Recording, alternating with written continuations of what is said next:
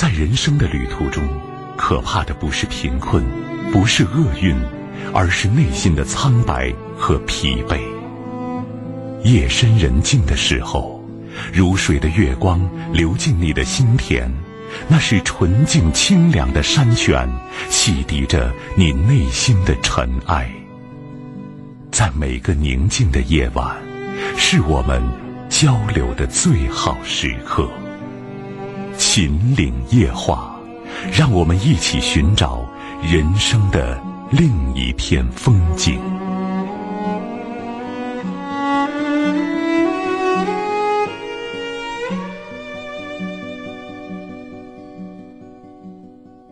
用心相守，真诚聆听，各位朋友，晚上好。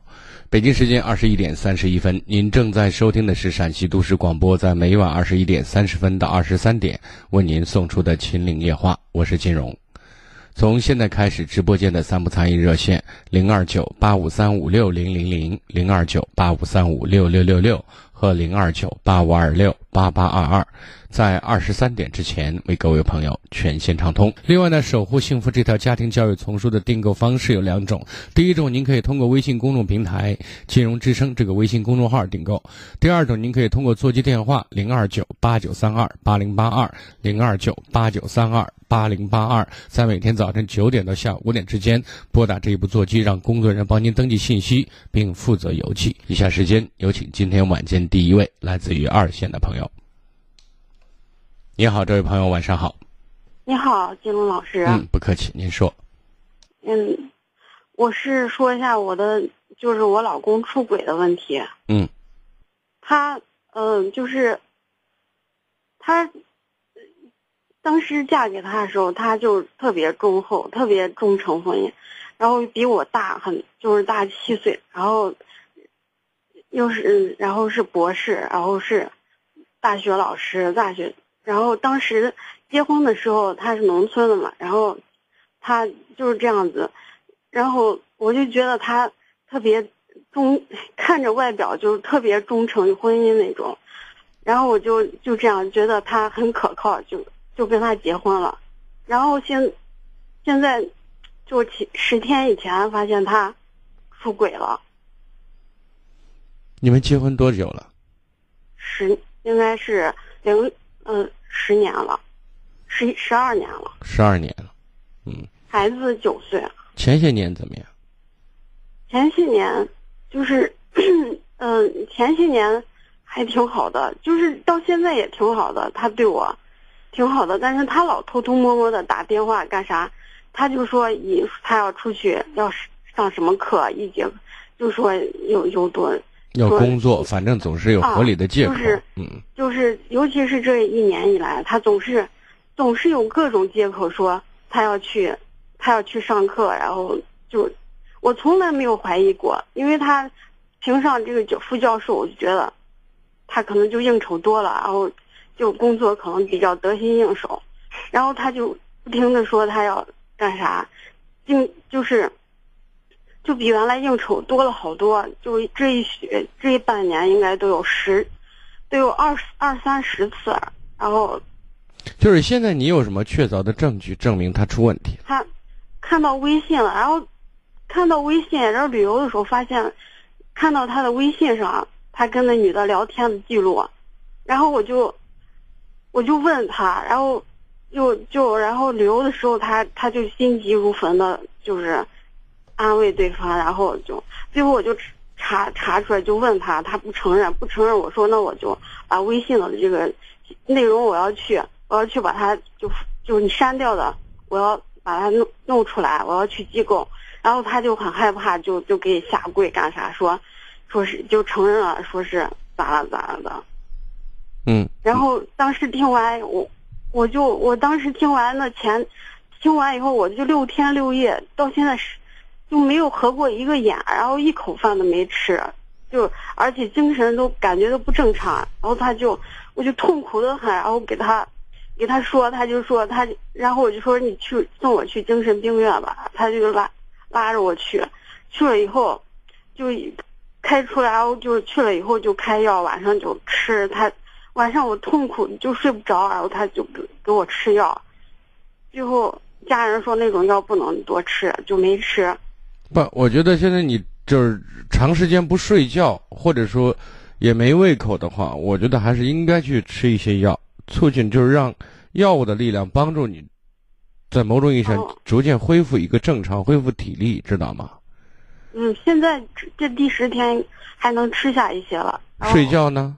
嗯睡觉，反正就是六能睡一会儿吧，晚上能睡五六个小时。哦，那那还差不多啊。但是之前，但是在这发生之前，我们是就人人都羡慕的，就觉得我明白你，老公对你，嗯我我知道你这种心态，因为这种落差，你的想象和现实这种落差太大，是吧？你一下接受不了这种状态。我想问一下，就当初你嫁给他，他喜欢你什么？你知道吗？他他喜欢我，就是我年龄比他小，然后他说我漂亮，然后、说我漂亮，然后年龄小，跟他在一块儿沟通的时候，他觉得我说的话特别可爱，然后就是不是也不是可爱，就是给他就很单纯就是觉得让他有一种，他非常的就是很老练，或者说嗯，就好像很很想帮很很想帮助我，就是是有一种很好的去保护你的这种能力和欲望，对吧？啊、然后嗯其他的感情好像不是。那么我想问一下，这么多年下来呢，你们俩之间在一起共同生活，就是共同的一种爱好和兴趣点多不多？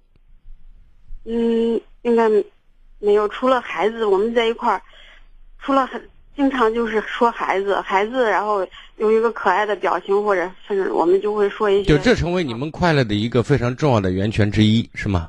嗯，还有一个就是我经常又给他说我工作的事情，然后我就把所有的就是就是夫妻之间没有做的事情都转化成我的工作，然后取得就是一种快感。然后因为跟他在一块儿，然后就从认识到现在，都没有说是就是关于夫妻生活的那些事情都没有。你看，在在专业上，在他自己的专业领域里面，或者在他所取得的社会地位方面，值得你去仰视，知道吗？值得你去欣赏他，但是在生活其他方面，他可能是弱智，你懂吗？哦，是的，就是啊，那么这个时候这一方面需要你的引导，需要你的规划和设计，你明白我的意思啊？嗯但是事实上，在这方面，你的个人能力、你的潜能是没有激发出来，或者说没有实施的。就是没，我觉得很可靠。我觉得这辈子你看子，你可他可靠一个，可靠是一个相对的概念，知道吗？嗯我很在乎你，很喜欢你，我觉得你很重要的话，我对你就是可靠的。如果我看见你无聊、没意思、乏味，你告诉我怎么可靠？人从出生到最后，大家是寻找快乐，寻找快乐，寻找一种轻松的感觉，对不对？嗯你想想看，在这么多年里面，你倒是满足了，哎，我老公博士，我老公副教授，我老公事业上蒸蒸日上，对不对？你可以作为一个炫耀，或者作为一个可以让你心里满足的一个点。那么，我想问一下，站在他的角度上，你成为他生命当中哦，我找了一个年轻漂亮的女孩做我老婆，但是这种虚荣心满足之后，随后就是实实在在的生活内容。而在生活内容的经营方面，我说过，我不能，我是夸张一点讲，他是弱智，他也其实没那么差，对不对？我是是指这方面的经验，这方面的他的一种阅历是是比较浅的，知道吗？能力也不够就，是嗯所以这个时候你要当他的老师，你要帮他设计规划、经营你们的婚姻以及填充其中的内容，在这一点上你是没有做到位的，知道吗？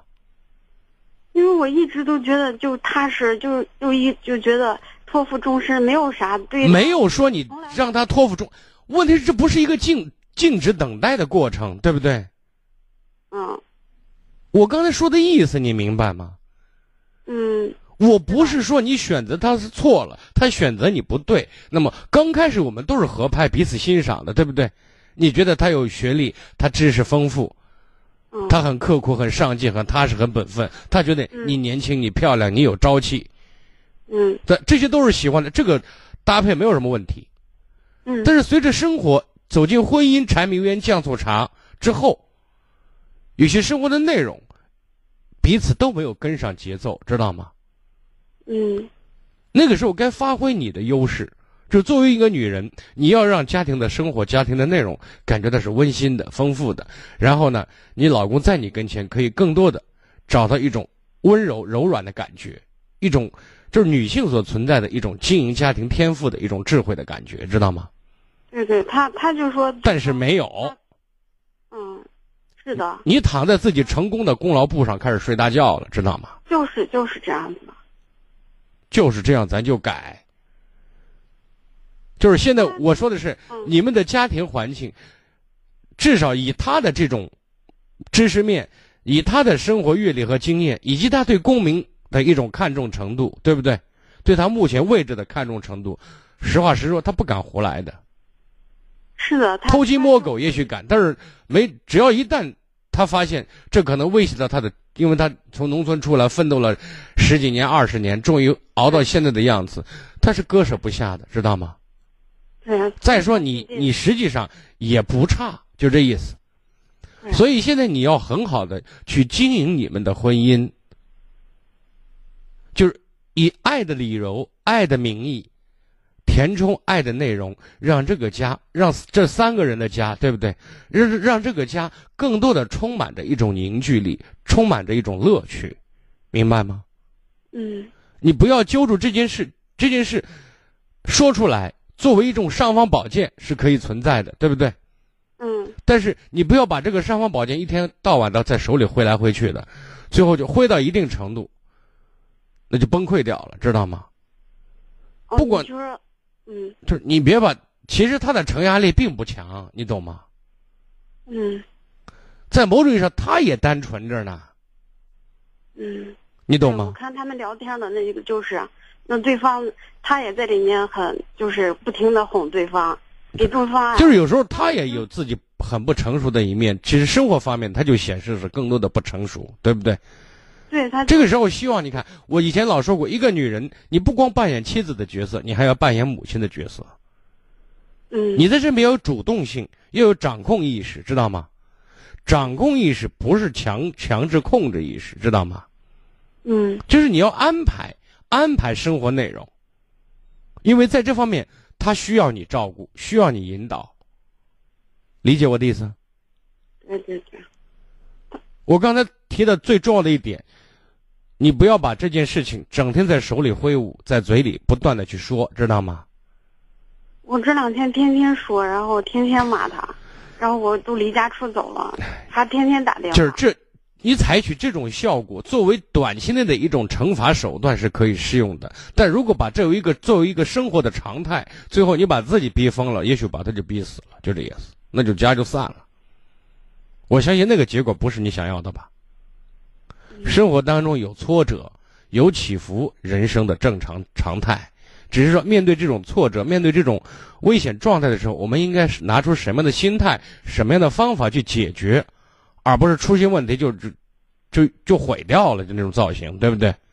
嗯。毁掉不是你想要的目的，让它回归正常是你想要的，对不对？但是你的手段又出问题了。我就害怕他以后再更隐蔽的跟对方联系。就如果这次原谅他，然后他就转。你不原谅他，你判他死刑不行？你至于他死地是不是你想要的？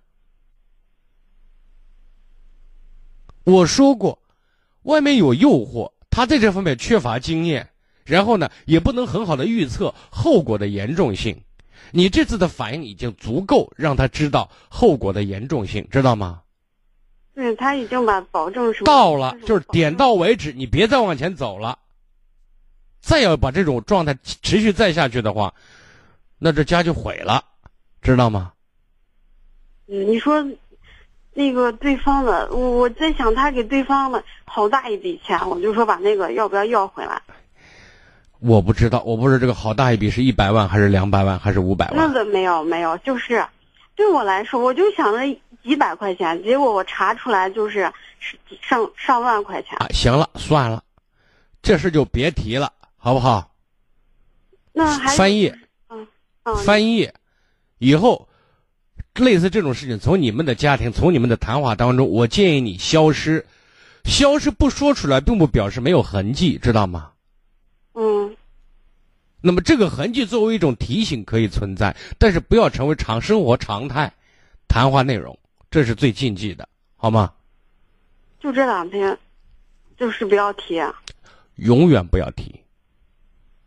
永远不要提。是的，我就这两天老问他细节，然后问他到底都干啥了，他就撒谎。然后啊，我在这个时候，我只有给你一个提议：睁一眼闭一眼。就这件事情，不要更多的弄什么细节、水落石出啊，对吧？你现在有效的去掌控他的行踪，有效的安排你们家庭三口之家以及和自己亲人朋友的生活内容，让你们的生活更多的充满一种情绪，充满一种快乐，这是你要制造的。在这方面，你是他老师，你是他妈，听懂了？嗯，他还有一点就是他，他跟那个女的已经四四五年了，他一会儿说一年半年，最后说好，你我现在想告诉你，你别深究这件事情了，明白吗？就是你告诉我，你想离婚吗？我我嗯没有说想离婚，你如果不想离婚，我觉得这件事没有必要查到水落石出，知道真当是我都不知道对方是谁，然后。你没有必要知道对方是谁，你知道你老公是谁就行，你把你老公在某种意义上掌控在你的视线和你的一种家庭氛围范围之内就可以了，好吗？嗯，最后再问一下，那他要是以后再再就转为更隐蔽，我要是再再过上多少年发现，你看他的生活圈子本身并不很复杂，知道吗？对他你要没事了，经常在他的生活内容里面，在他的单位没事要没事转转，关心关心自己男人，知道吗？嗯你在你在巡视你的势力范围，让别人知道他是有老婆的，他老婆是存在的，他们夫妻关系很好的，让别人望而却步，听懂了？哦，好，再见，接听下一位。喂，你好，喂，哎，您的电话请讲。金融老师吗？你好，我金融，嗯啊，你你好，你好，打扰了。嗯，不客气。嗯我想咨询一下婚姻，因为我上次也给你打电话了，你，嗯，就是我现在跟他已经冷战已经三个多三个月的，三快四个月了，三个多月了吧。嗯，然后我们就是住一住一个屋子，不是一个卧室，然后他睡我儿子房间，但是只要我一回家，他自己就就进他的房间了。是我们曾经谈过离婚协议谈过，但是为了房子没谈好。但是我们现在他就是他现在也不离，他也不也不说离。然后我一问他，他就说什么时候就去把房子弄了，就就就离了。然后现在他也不不问他，就一直这样子的。那你说我该怎么办呢？我想知道你们俩知道矛盾是什么呀？矛盾，他家里家庭原因跟他妈他们家庭原因也有，然后这些年，然后就是他过生日的那天，请客就请了他的朋友去唱了歌，去洗了脚，又又去可能去玩了吧，然后被我看发现了他的手机，微信里面被我看见了，就这样就开始冷战。你们先前的矛盾，你们先先前的关系怎么样？先前的关系他是没有主见的，不爱说的，是是听他爸爸妈妈的话的这样的人。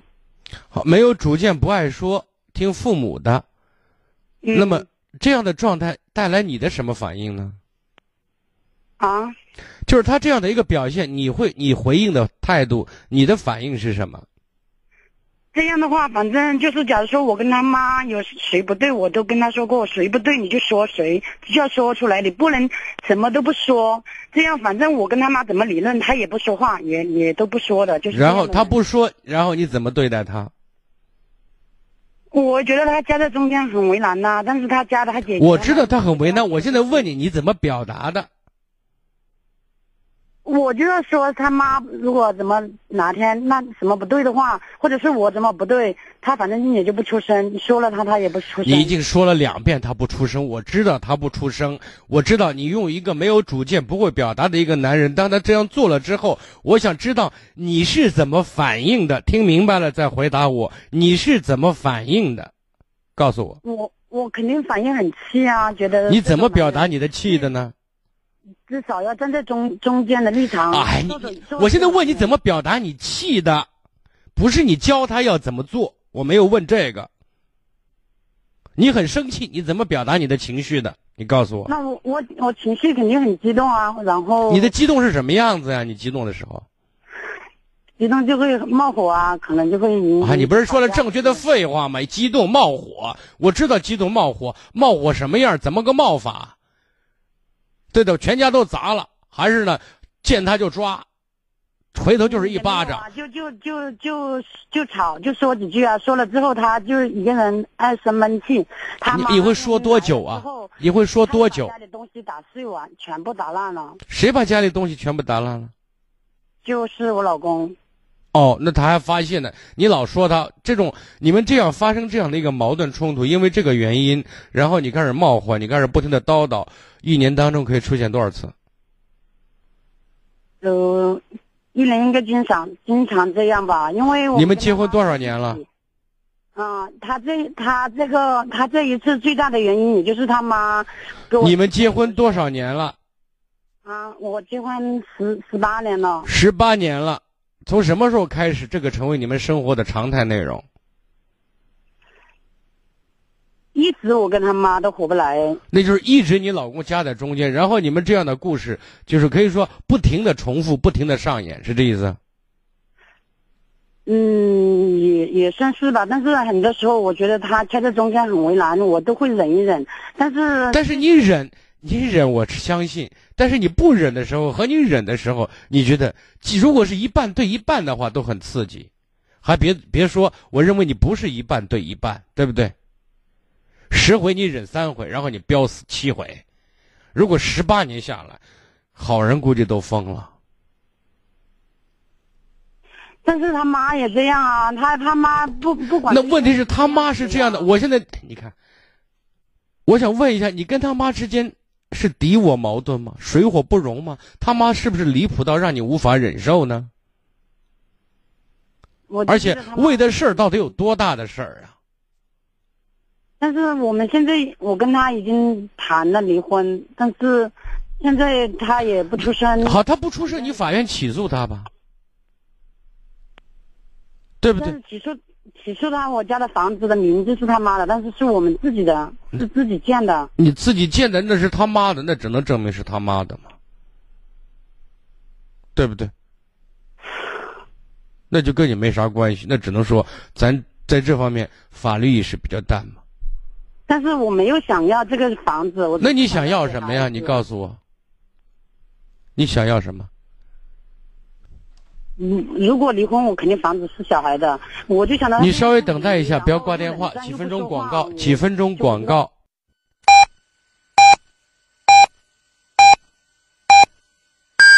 北京时间二十二点整，感悟平凡人生。平凡人生体验生活百味，让思绪穿越风尘。秦岭夜话，让你的生活更美。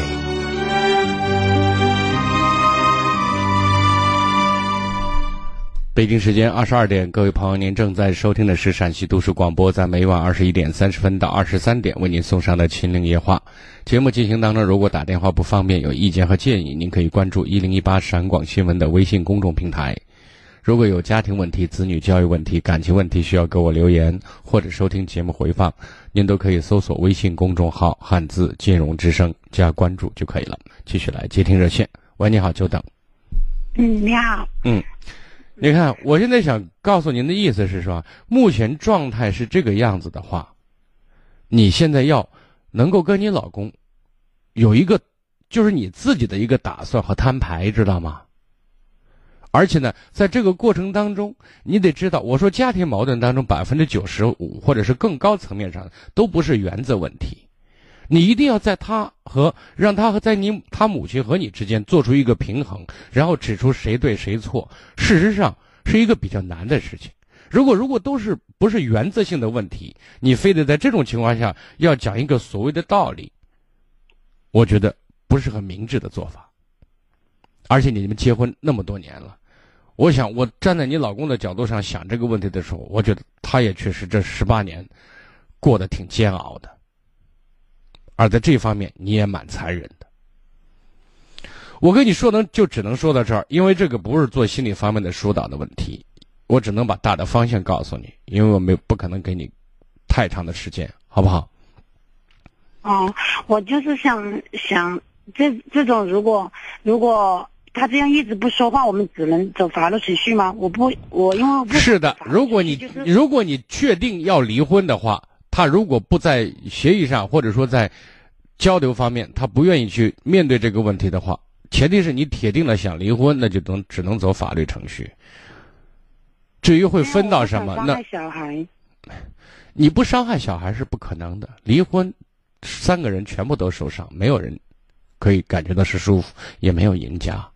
但是我并不建议你离婚，我觉得你老公这个人还行。但是他就是不太不爱表达了，也也不爱说，就是你男人跟你过了十八年，你应该很习惯他不爱表达。他也许不爱说，但是他用行为，他也是也是一种表达呀，对不对？他忍了你十八年家里，有什么大的事情他都不管，他都不想管，但是要找我管，就是这样子的，我也觉得很累很累。那你告诉你能不能非常认真的告诉我，这个男人在你的生命当中，在十八年的你们的夫妻生活当中就是个废物？你可以这样讲吗？你可以这样讲吗？他就是你你说什么怎么做他就怎么做，就这样子的。那是不是你说东，一个男人偏说西，你就高兴了？也不也不是这样啊，但是要有主见呐、男如果真他没有主见，他找了第二个母亲就是你。当然了，他并不是一无是处。我刚才，如果你说他是个废物，那你早一点把他踢了。我相信能过十八年，他还是有他可用之处的。我希望你不要老盯着他的短板，也要多看他的优势。我说完了，再见。接听下一位。喂，你好，久等。喂，你好，老师，你好，请讲。我想我我想咨询一下这个婚姻的问题。嗯嗯，我跟你说一下吧，我呢离婚两年了，这个单亲呃带了一个孩子，嗯，四十了，想通过你这个平台，嗯，给我介绍一个另一半嘛。回头呢，你可以跟我们场外的电话联系，把您信息登记，好吗？就就是我上次不是打了你那个场外那个电话，啊，问题是他他的哎说不清楚个啥，所以我又又问你了。就是我们那边只是登记相关的资料，然后呢，如果有合适的会介绍给你，好吗？啊，上次我不是打这个电话，好像是不是你你们这个电话是不是还有个星期六、星期天？没有，但那我上次打了，他说是400 029 8972是星期六星期天打的，然后有另一个电话是一到五打的。不是每天都可以打，早晨九点是一个时间节点，九点到下午啊五点之间。只是登记一个信息，是不？对，登记信息，如果说有合适的，我们会及时的跟您联系，好不好？啊啊！我看他登记的信息没问多少，所以我还有点不相信。我说再问问你看对不对？只要你电话记记对就行了，四零零零二九八九七二，好吗？啊，行行行，嗯，好。好，再见。嗯，接听下一位。喂，你好。喂，哎，金荣老师，你好，你好，金荣。嗯，是我吗？是的。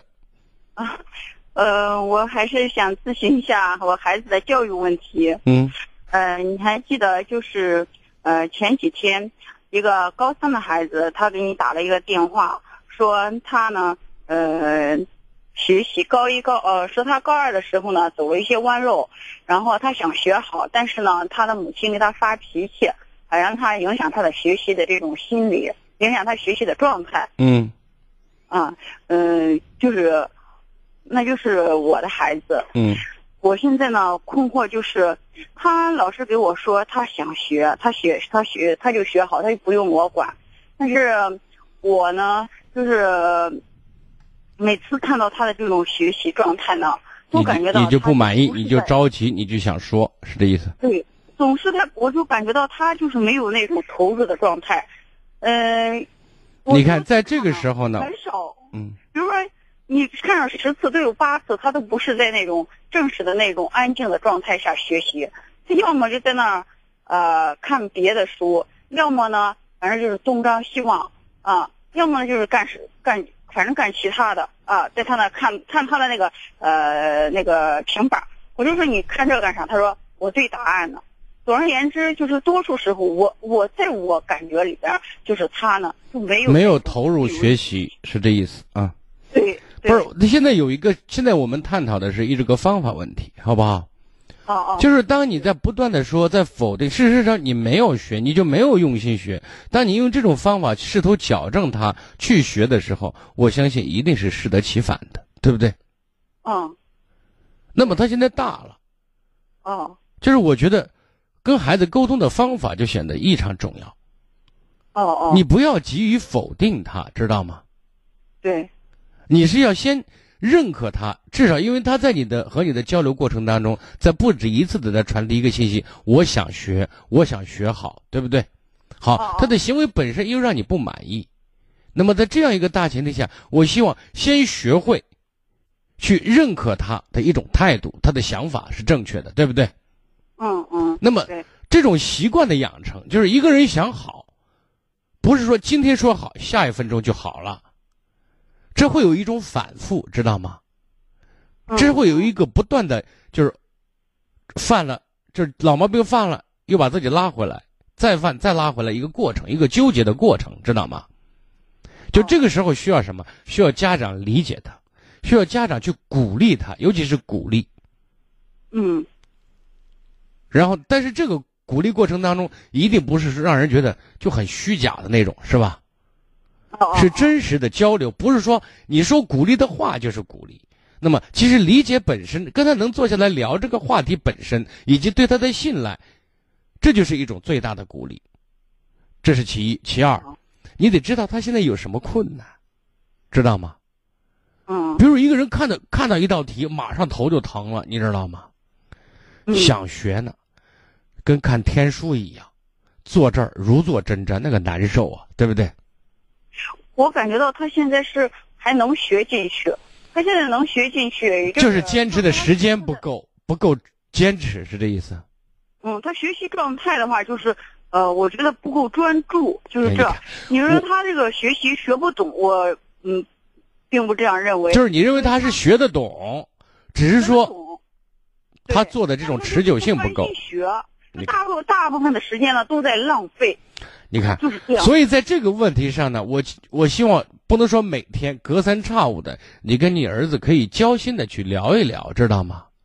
嗯谈谈他的感受，谈谈他的想法，然后给他打打气，鼓励鼓励他，知道吗？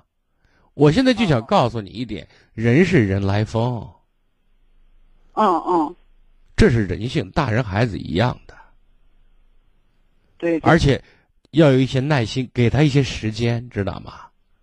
原来啊，他在初三的时候，那种学习状态呢特别的好，那种好的状态呢都出乎我的意料，嗯就是他的那种投入的状态呢。你比如说你你说晚上你说你休息吧，他说我再学一会儿，你先休息吧。嗯，然后再比如说他就呃他我下午困了，你说你看，你儿子能鼓起那么大的勇气给我打电话，然后再反映你们的态度，至少在这个问题上，我们先做好自己父母该做的。哦，你能理解吗就是他现在的这种，他想学好，但是他的这种表现呢，又和他的这种说法不吻合是吗？在只我们看来是不相符。只是在你看来没有达到你的所谓的标准，知道吗？对啊哦哦哦，那是应该是这样的。啊对，那你的标准就不一定完全是对的。这是其一其二，我说过，那种状态。反正我现在就想，如果退一万，他就是在玩儿他确实确实是在玩儿你都不要走过去说你又玩了，你看你还是好好学，说一套做一套，你能学好个辣子，对不对？嗯如果你告诉我，即便他真的玩，你说这番话只会说，哎，那我还不想学了，我听见你说我就烦，我根本看不进去书，你这等于是跟火上再浇了一瓢油嘛。哦哦哦，对，这样也没有必要。所以呢，你现在说，在看到他看，比如说他玩的时候，你可以过去看一眼，然后转身走，这是一种提醒，知道吗？哦哦，你不用叨叨叨没完没了。嗯嗯嗯，他他不是三岁的孩子，哦。你点到就 OK，回头再跟他聊一聊，交交心，对不对？对，让他对自己的责任、对自己的目标有一个更清晰、更准确的判断，能够促进他学习的动力，知道吗？你那个做法本身是在拉后车呢，知道吗？嗯我说完了。哦，哎，金老师，我还想再请教一个问题啊，嗯，就是针对他这种状态呢，我就是，呃，因为我们老家离这儿比较远，呃，有时候他爷爷他奶奶呢就是管一段时间，我来呢管一段时间，嗯、不管是谁管他的时间稍微一长的话，他的那种逆反的情绪呢就特别的不是谁管一段时间，他的逆反情绪就来，是管的人光想去以自己的认识和自己的想法来要求他。哦，对，这就是但是在这个问题上，我不希望他不断的换环境，你知道吗？哦啊，在你跟前待着就待着，别一会儿爷爷奶奶管，一会儿你管，知道吗？嗯，目前这种时间长，他就讨厌谁，他就说你们赶快回去吧，然后你再换他。为什么会？你看，我刚才把原因已经说了，你把现象再给我复述一遍，我再把这个原因再说一遍，我们再不断的重复正确的废话。对对对，我说那你说，像这种状态的话，因为我不是在外地上班嘛，我有没有必要就是请个假？我现在啊想告诉你的意思是，目前高二到高三这个年龄阶这种特殊阶段，我不希望他不停的换环境，这是我的建议，知道吗？哦，对，你要真的请假，那你就一直陪着他高考完；你要做不到的话，哪怕爷爷奶奶管着呢，这就一直管到高三，知道吗？但是方法很重要，在这里我更倾向于你们管，而不是他爷爷奶奶管。哦，对对对，好，再接，接听下一位。喂，你好，喂，您的电话接通了，请讲，我金融。啊，金融老师你好。嗯嗯，我我嗯，我想就是给您嗯说一个事儿啊，我我现在就心里头特别的矛盾，我不知道该咋弄，就是关于还是教育孩子的问题啊。嗯我的孩子呢，就是前两天出现了一个状况，就是突然有一天晚上，他原来也有就是晚上不回家，但是就说是就给我们打个电话说住同学家了呀什么的，但是那天晚上他就没有打电话，我跟他他爸我们就是给他打了好几个电话，他也不接，不接就是只是到早上他给我回了个微信，嗯，然后男孩儿女孩儿多大了？男孩十四。嗯然然后呢，他爸就因为这个事情就挺生气的，就说你看我们操心操一晚上心，你回来了你也不吭声，完了以后呢，他他他爸爸就他第二天就给他爸要零花钱，然后他爸就没给他，没给他一次没给，两次没给，然后他就好像有点非常的生气，然后我就跟他说了，我说你看你爸并不是说是。要克制不给你零花钱，只是因为你那天那个事情没做对。我说你应该去跟爸爸赔礼道歉，就是把这个事情说开了。我说你俩就没事了，他也不说，然后他爸也很生气，两个人就僵到这儿了。僵到这儿以后，嗯，过了有两三天吧，然后他就给他爸发了个微信说：“你把这个钱，我这两天花的钱，你你给我，呃，从此以后就是咱们两个，呃，就就互不相干。”呃，我也以后再不跟你要钱了，就是这。完了以后，之后这个事情，我觉得他爸爸可能也没处理好吧，就说的是两个人没隔几天，他爸可能，呃，跟他在微信里头，他俩又在那儿就为了这个钱这个事情聊，然后以后他爸就把这个钱就给他了，但是就是就这个事情晚上没回来这个事情，并没有说说清楚，我感觉是应该是没有说清楚。完了以后呢，这个事情刚完，然后呢。他爸认为这这个事情已经告一段落了，但是过了第二天以后，他又给他，那你肯定每天都有，他要出去运动呀，呃，但是他要的这个钱就是运动、喝水，然后再点吃点饭呀、零花钱这些的，呃，然后他就给他爸要钱，他爸又没给他，没给他以后回来以后就跟我说，看我给他要钱，他又没给我，然后呢，连着又连着两天，他爸就把他。俩聊的那个微信记录就是那个我再也不跟你要钱的那个记录发了个截屏就发给他了，然后这孩子就就等于现在就炸了锅了，嗯，然后就跟我们谈条件，说的是就在这个期间啊，补课也不去补了，呃，也不学习了，说是你们现在要给我钱，你不给我钱我就不去学习了，然后我给他也把这个事情利害关系也讲了，我说你不能因为这个事情混为一谈来。说你这个事儿，但是这个孩子也听不进去，然后这就已经连着这几天晚上就不回来不打招呼。我跟他爸，我们两个人等于就说的是想晾他两天，但是又觉得害怕他再去了网吧再学坏了，所以我们现在不知道该咋办了。我想问一下，你孩子一直以来，他跟什么样的人在交往？他是一个什么样的一个性格和做事方式的人？这个孩子啊，嗯这个孩子他喜欢结交朋友，然后跟同学呀什么的，就是说是，就是他喜欢运动啊，嗯，某一项体育运动吧，他就是跟这些朋友都能比较能玩到一起。然后性格呢，就是属于我感觉这个孩子属于一个比较爱钻牛角尖的人，就说他要是。就是他认为的想法，就是说你谁给他讲，就是那个大道理、小道理，都讲，他好像就听不进去，他就认为他的想法是对的。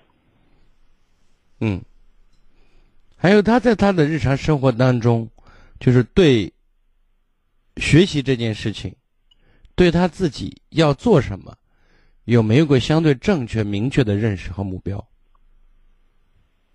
嗯，光是嘴上说的好，但是不付出行动。就一直以来都这样，是这意思？是，那你那告诉我的意思是，结果其实一直都不好，都比较糟糕。对对对，他每次就是有时候也是。啊，我问什么你说什么，因为没有太多时间，好不好？啊啊啊！嗯，就是结果一直不理想。对啊。啊，那么他这种不回家，就是他在他朋友家里住着这件事情，你觉得你们的可信度高不高？就是你相信他说这番话吗？因为前期是他爸，就是他要在同学家住的话。回答我的问题就行，直接说你们信不信？信。信是吧？嗯、那么他的朋友你们了解吗？跟他关系比较好的，他可能住在家里的那些朋友。是同学。我知道，你们了解吗？嗯，了解。那那些孩子，你们觉得怎么样？嗯，还都还都可以。嗯，都可以，不是那种特别、嗯、特别那种坏的那种孩子。嗯，你看，就是目前这种状态，就是我们要教育孩子。那么一码事是一码事，你刚才说这句话，我认为很在理，对不对？嗯，就是该给孩子提供最起码的生活保障，我觉得这个是正常的，不要拿这个要挟孩子，知道吗？嗯嗯嗯，我认为这是我们在发泄自己的私愤和情绪。对，都不是在教育他，是个你你你你不听我的，我就收拾你，就这意思。嗯嗯嗯。但是事实上，最终你们收拾不过他。对。他真给你撂挑子，给你对着干，不计后果的去做事的话，你们可背不住，你知道吗？是是是。所以我们千万不要把事态朝这个方向去发展。对啊。就该给的给。那么你看，他现在就是他已经吃定了，就是我。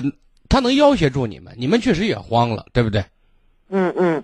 你不给我最起码的生活费、零花钱，我就不上学了。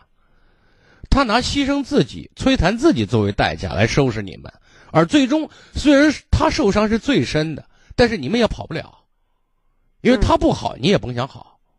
对对。最后是两败俱伤，你知道吗？嗯嗯。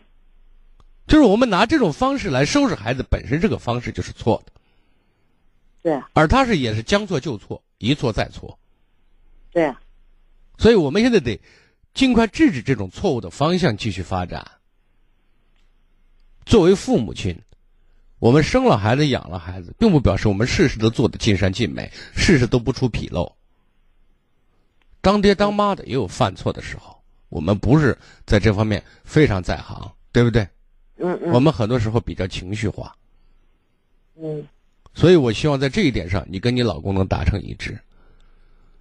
该说对不起的时候，他因为我跟他，我们两个人就是，我我想的就跟他想的，我们俩老就不在一起，所以说，如果你们两个在这一方面达不成一致的话，那教育孩子的难度就比较大，而最终孩子要为你们错误的教育方式承担后果，附带着连带你们一起遭罪。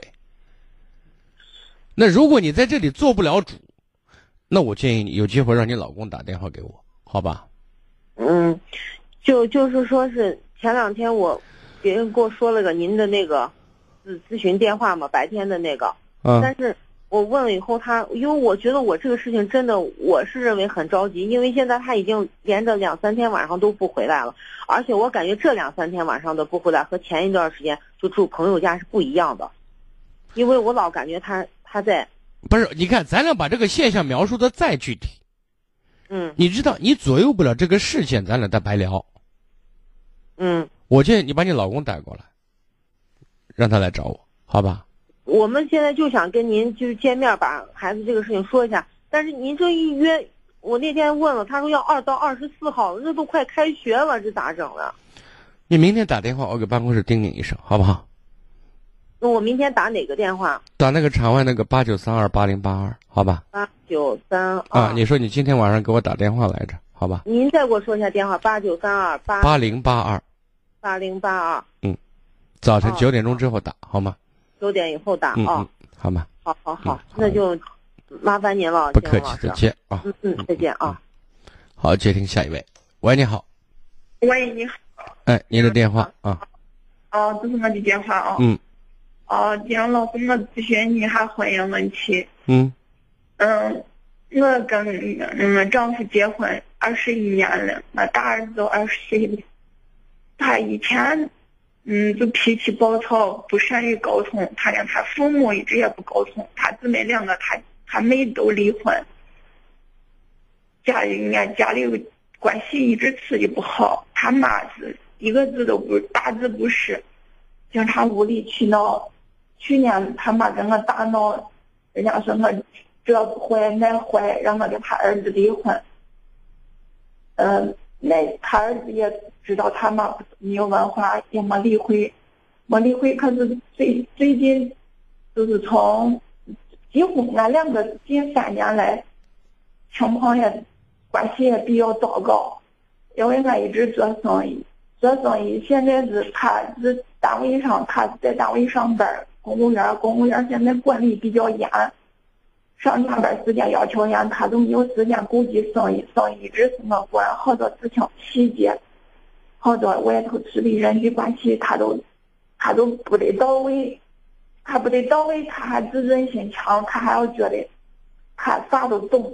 可是这中间就产生矛盾，产生矛盾，我还不敢说，我只要一说他人家哪啥地方不对，人家就是我看不上他，我看别的男人比他有本事，我看见别人男人啥都好，看不上他，还不敢说话。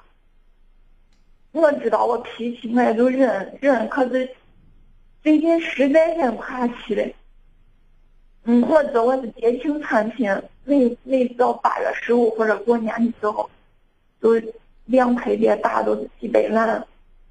现在马上开始做生了，我是找不出头绪，俺俩冷战这都半个月了。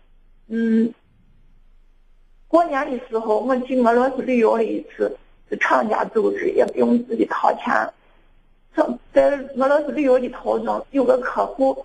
就给我发微信说：“嫂子，你去俄罗斯旅游了，你给我发两张，给咱发两张俄罗斯美女。”我找照片也没找他，我是发了两张，女人的两张，男人的都是一帮子一帮子男人。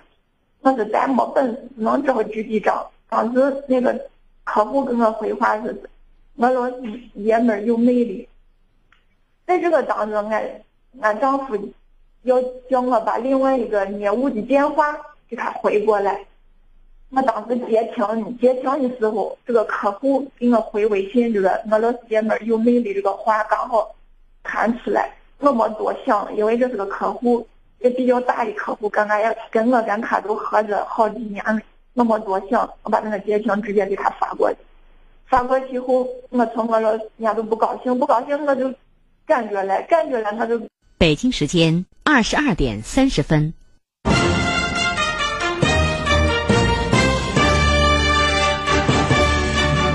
陕西广播电视台都市广播。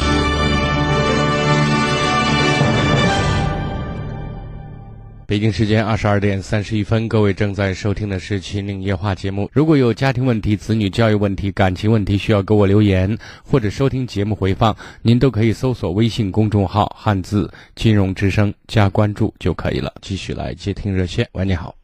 喂，你好，啊你好，你看这个细节，你不用描述太多了，好不好？你就告诉我这些事情最后导致你老公和你的情绪和你的矛盾更加突出嘛，对吧？现在就是我从俄罗斯回来，人家都是因为为为为一个短信跟我离婚，把离婚手续都办。他他那个性格就是不容易商量，你有 你有解释的，就是已经离婚了是吗？已经把手续办了。已经把离婚手续办办了，我说我办不起，他又不要我办，不要我办不起，我看我也看到俺两个娃的份上，我就说你我我跟你也经经年年二十多年了，跟你过二十多年了，你就说离婚就离婚，我跟你还有啥意思？你再过几年，你还你把我气出去，还是背不起出去，我我就想着我搬出去，结果他不要我搬出去，他不让我搬出去，他说你想弄啥你弄啥，我不干涉你，咱就不要再这样过着，两个娃回来，在这是一个家就行了。我我就说可以，那咱就这样过，过过过个，人家就毛病都磕不出来，人家都磕着我，看他不顺眼了，看别人可好了，把我弄的我简直我我我自己钱都有了，我不知道我该咋办。我现在问你，这个男人有什么好没有啊？嗯，这个男人有什么好？就是光对我对我的吃货，能关心一点，能好一点。这你又不是欠吃没喝的，你最想要什么？你告诉我。理解，好，这个男人二十年，他理解你吗？没有，那你觉得好？现在我说他吃喝这个好，你认为是好，我就姑且认为他是个好。还有什么好啊？顾家，还有呢？在外面不沾花惹草。哦四年前有四年前，四年前长。哦，那就这几点，平心而论，值得你在意和珍惜吗？不值得，为什么？那要就是理解，那要就是理解我的男人。你看，我现在想问的是，你觉得你理解他吗？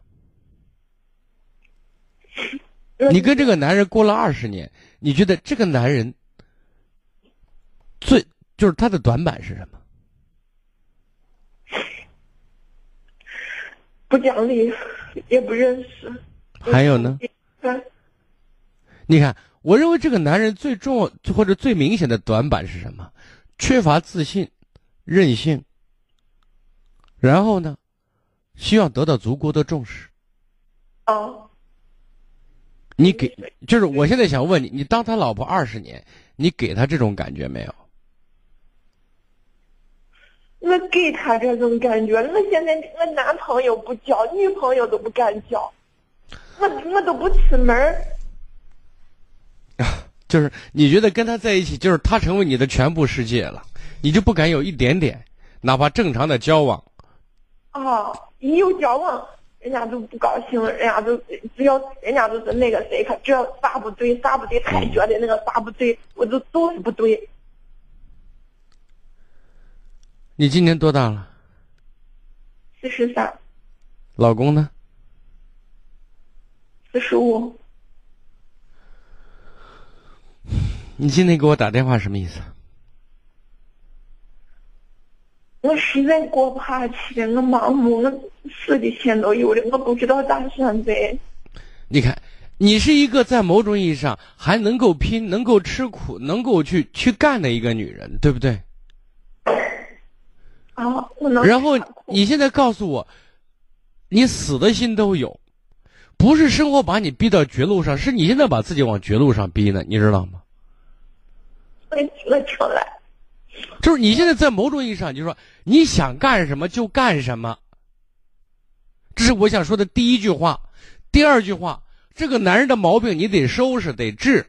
你治他的方式，就是别搭理他。他如果再说什么，你说你再说，老娘就搬出去了，我跟你把婚离了，咱俩现在没什么关系。你要拿出一个鲜明的态度和立场，告诉他。这是这这是这一点。最后一点呢，就是如果在一段时间之后，他能够愿意跟你交流，我希望你约法三章、四章、五章、六章都可以。我认为你们的日子能过。最终，当他改掉一些情况，管理学会管理自己，然后呢，反过来讲，你也能够让他在他的感觉当中，在你的心目当中找到了位置，知道吗？让他能感觉到我老婆把我看得很重。让他其实你把他看得很重，只是他没有意识到这些东西，没有很好的解读，你懂吗？现在就是我其实把他看得很重。是，问题是你把他看得很重，你唤醒了你老公的贪心，知道吗？他有极度自卑、极度强烈的控制欲望，知道吗？你获得他所想要的一种安全感，他这种认识和方向方法全是错的，知道吗？嗯。但是他不意识，这是最可悲的，知道吗？你要通过这种硬气，通过这些话语，让他给他一个空间，让他去反思去，让他想清楚了，知道吗？过上一年半载，我说的意思，这日子能过，这男人不是个坏蛋，对不对？啊，只是他，只是他不成熟。说实话，他心里有病呢，你知道吗？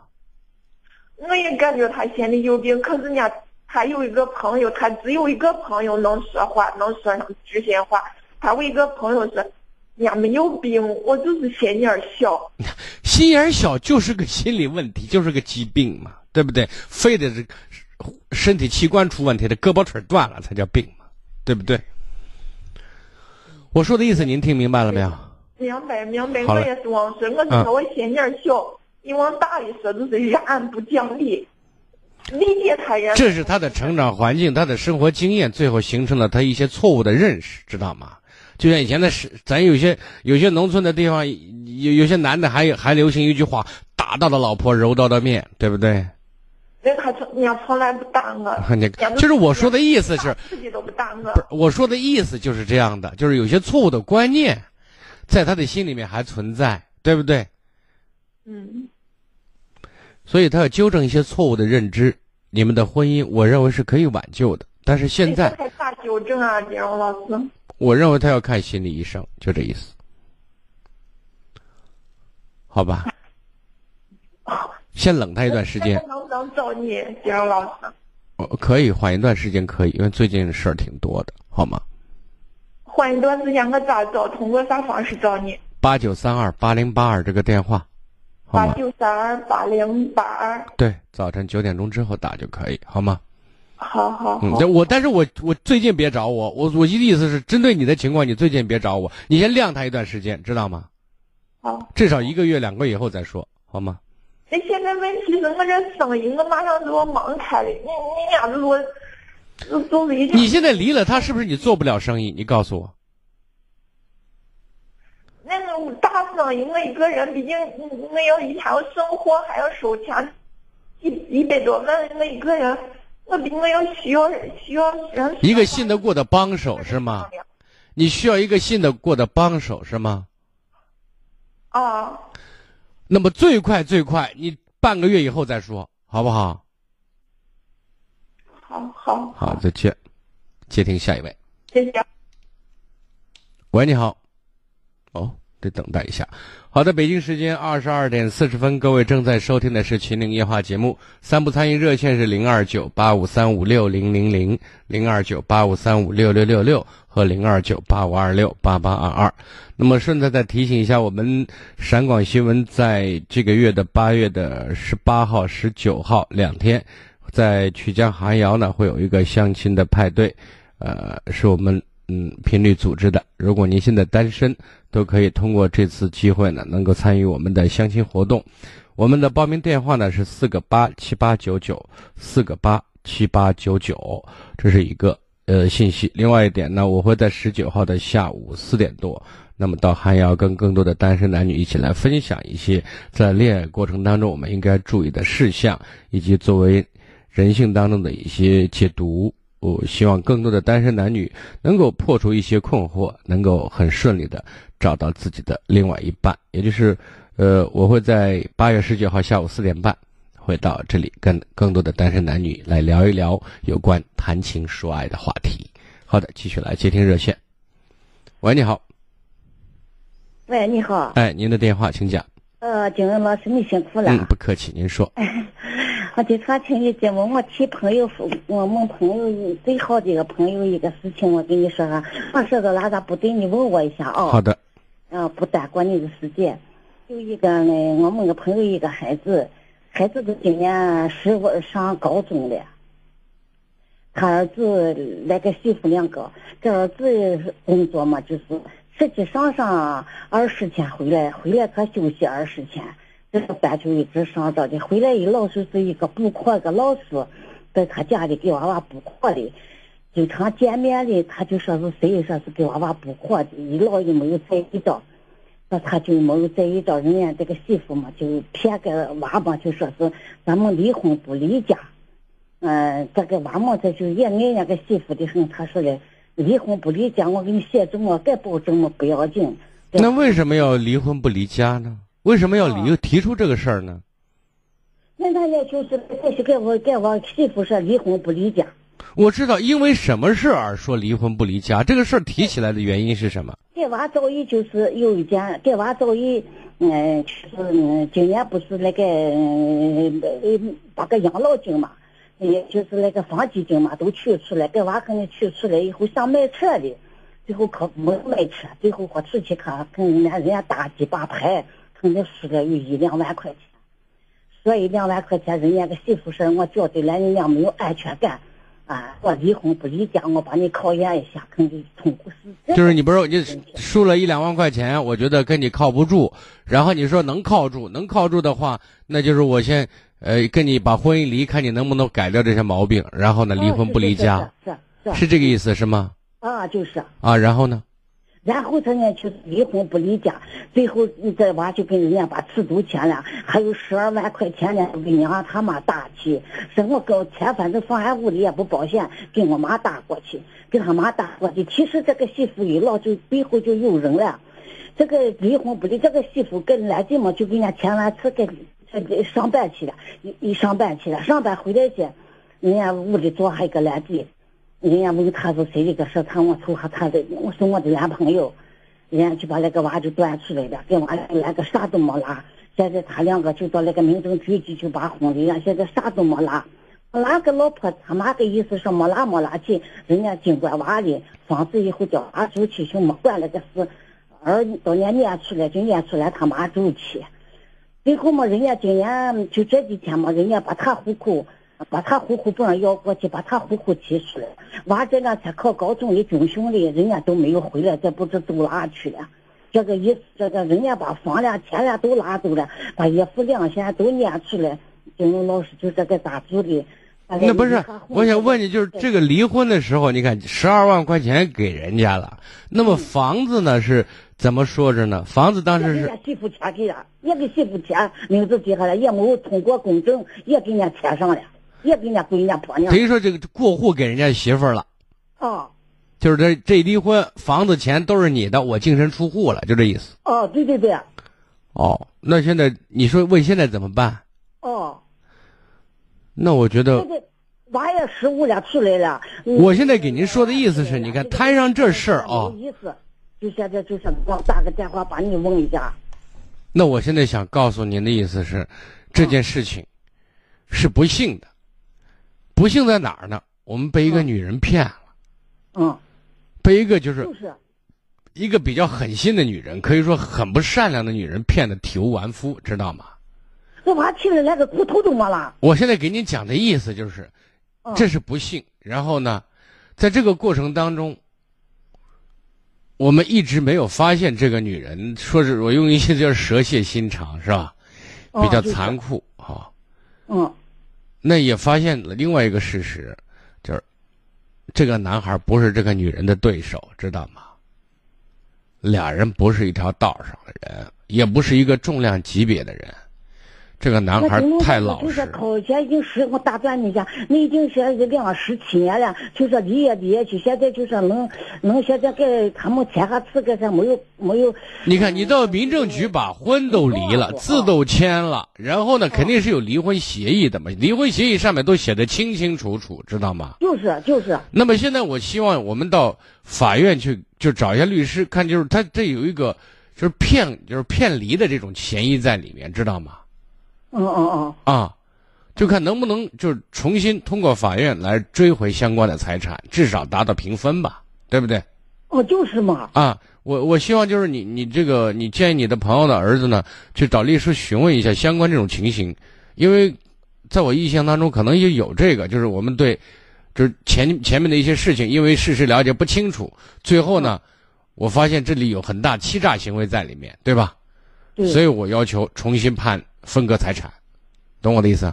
他上次离的时候没通过法院。我因此我就是要这次到法院就要起诉这件事情嘛，对不对？对对对对对对。啊。哦，好好。因为他有欺诈的嫌疑在里面嘛。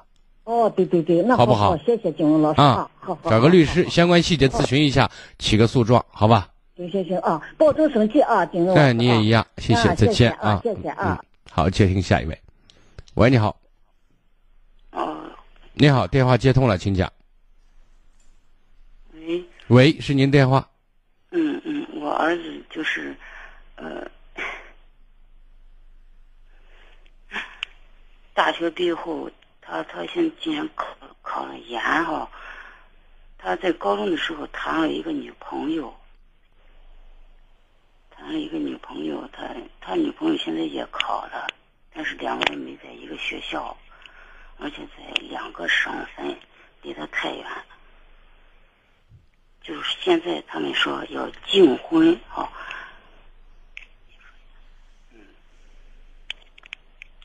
嗯。喂，你好。嗯，你好，您说。金老师。嗯。啊，你说，我儿子原来他在高中时谈了一个对象，谈了对象，他两个一直关系都很好。呃，在高中时是同班同学，然后两个同时考上大学，考上大学在两个学校，但是两个关系一直都很，都啥都保持很好。现在呢，他大学毕业以后，今年又考上了考研，又考上研究生。考上研究生以后，呃，两个在啥在一级。现在这个女娃，现在两个儿子现在现在俺儿子现在是追追人家女娃的，他现在要跟这女娃有啥有订婚。订婚，我前前几天连这个女娃她父母吃了个饭，把这事情都说了说。他当时这个女娃她。他就说：“你看，这个两娃现在上学，结婚不结婚也无所谓的事情。两个娃的学业也非常重要。”我说：“对着，你说的也很有道理。”两个就啊，按你的意图执行。我说：“是，那就是这。再再跟父母见个面，这个娃这个关系，再就是说家双方家已经都是认可了。我让回来以后，呃，这个事情完了以后，我儿子呢？”俺女娃，反正是认为我那天当那个话说的不太好了，是他那个意思是，父母双方父母见面以后，以后，呃，确定一个。你们这这，你儿子的意思是，你们俩两家人得确定一个说法，对不对？啊。就这是咱就是俩亲家了，就是通过形式更多的强化他们之间这种关系的这种稳定性，是这意思？对对。啊！结果发你儿子发现你你没有把这事情，呃，就是做的更扎实，他认为的扎实，对不对？对。然后呢？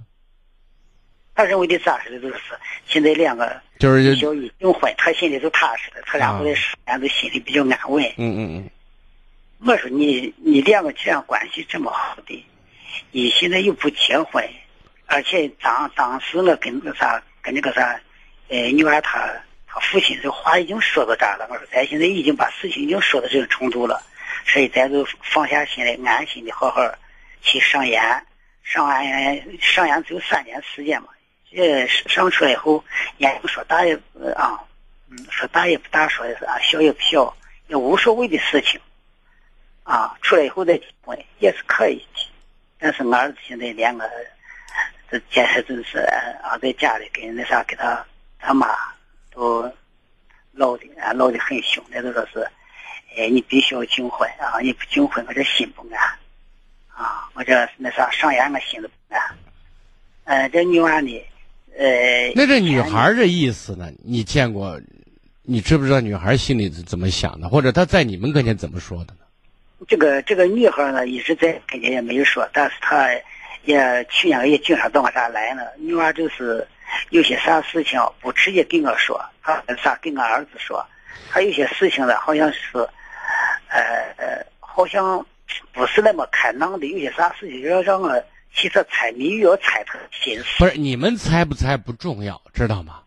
哎，就你儿子现在想希望通过外围的环境，让他这个所谓的恋爱修成正果。对，这反过来说明另外一个问题啊，你儿子其实也挺傻的，蛮幼稚的一个一个人。对对，书倒没少念，生活常识、人情世故这一方面是比较弱的，知道吗？嗯。所以我想说的意思是，就是真正把婚定了，那说没事儿就没事儿，对不对？对。没意义。就是我们现在在这个问题上呢，千万不要跟儿子这种错误的想法，跟着他的这种指挥棒走，就把我们弄神经了，知道吗？就是他的想法是幼稚不成熟的，这是我想说的第一点，知道吗？对，就是你把这女孩能搞定，这个女孩死心塌地爱你，就是不订婚生孩子都可以。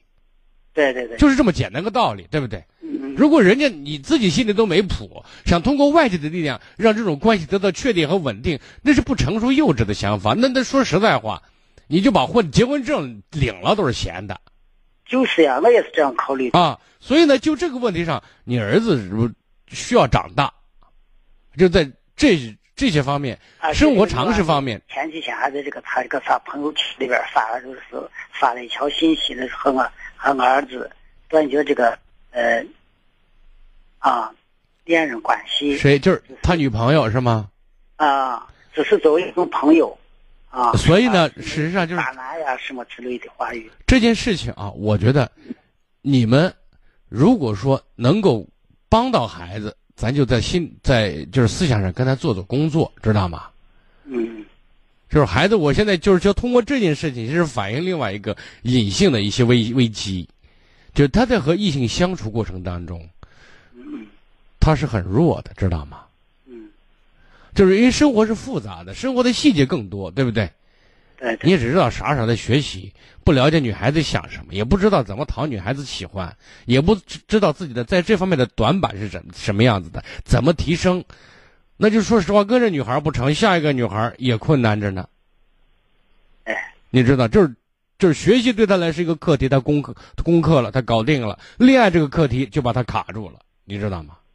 对对对，那么以后还牵扯结婚过日子的事儿呢，嗯，而在这方面他的能力是亟待提高的，嗯，那么就这个女孩子发表这个声明，在朋友圈说这番话，我现在就想说的意思是我们千万不能跟着儿子的思路走去做这件事情，对，没有必要，即便是你想实话实说，人家女方她父母也不会配合的。你是只是一定会最终一个是热脸贴冷屁股，人家不会给你面子的。在这点上，人家一定会听他姑娘的的，他姑娘一定给他父亲把底都交了。这没戏，说白了就这意思。嗯，我们现在要做的事情就是什么？不说的很直白，也不说的很残酷，因为你你如果现在说的很难听，说的很说人家跟你没戏或者怎么样，你儿子受不了这刺激，知道吗？嗯。所以我们要做的事情，爸妈给你去去问问，聊一聊，或者说去去征征求一下，打探一下。我们现在只能在这敷衍往前磨着，知道吗？对对。至于他以后说我这混不定，我读研我都心不安，那不安那是必然的。但是看能不安到多长时间，这就是我们在后期要帮助孩子的事情。就是上研了，如果有条件有机会的话，也到学校，一般学校都有心理咨询室，对不对？对，让他去跟当地的学校的心理老师聊一聊，就对心态方面，然后对社会的认知方面，对自己的解读方面，有一个相对公、客观、公正的一个一个看法，还有一个应对方法的一种培养，这是需要提升的。因为这个问题不是只牵扯到现在，未来他的恋爱、他的婚姻一系列问题，如果这个问题不过这个节儿、这个坎儿的话，那未来的麻烦在后头呢，好不好？好好好，嗯，好嘞，再见啊。接听最后一位，喂，你好。喂。哎，您的电话还有四五分钟，您抓紧。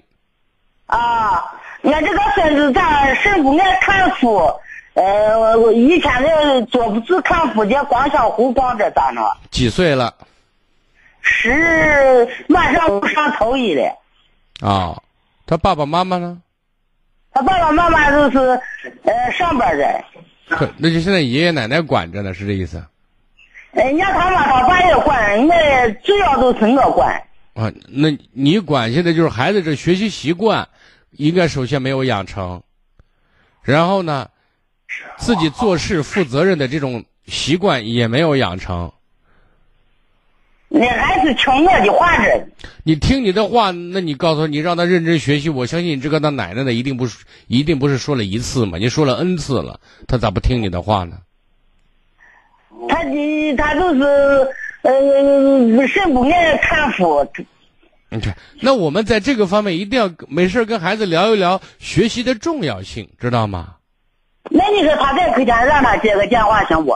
能行能行。该。